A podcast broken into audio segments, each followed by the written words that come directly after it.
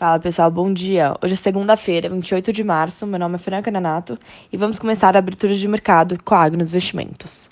Os futuros dos índices americanos estão oscilando na manhã de hoje, com os investidores atentos a uma série de relatórios econômicos, monitorando a guerra na Ucrânia e de olho na elevação dos juros americanos. No fechamento na semana passada, Dow Jones e S&P fecharam sua segunda semana de alta. O rendimento dos títulos atingiu a marca de 2,5%, por conta de mercado estar precificando juros mais altos agora, depois do posicionamento mais agressivo do Fed. Isso ajudou a elevar os papéis do setor financeiro, enquanto tecnologia recuou. Essa semana, nos Estados Unidos, está marcado por uma série de dados do mercado de trabalho por lá. Quarta-feira, dados do setor privado. Quinta-feira, pedidos de seguro-desemprego. E sexta-feira, teremos o tão esperado payroll. Na Europa, bolsas estão subindo hoje.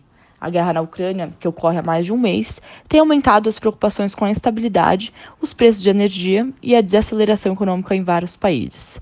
O presidente ucraniano implorou por caças e tanques para ajudar a se defender. Estão falando sobre a adoção de um status neutro para chegar em um acordo de paz com os russos. O problema é que a Rússia afirmou que seu principal objetivo é assumir o controle da região de Donbas, aparente recuo de seus objetivos anteriores, mas que traz um temor gigantesco de uma Ucrânia dividida.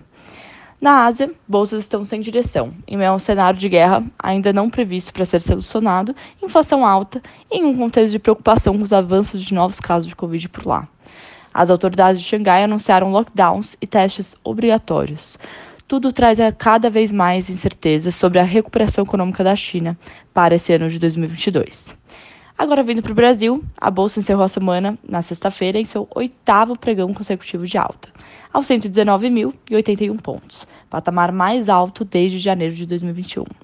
O destaque ficou para a maior visibilidade na trajetória da política monetária, alívio na curva de juros e atenção para setores que se beneficiam do ciclo de juros menos pressionados, como varejo e real estate.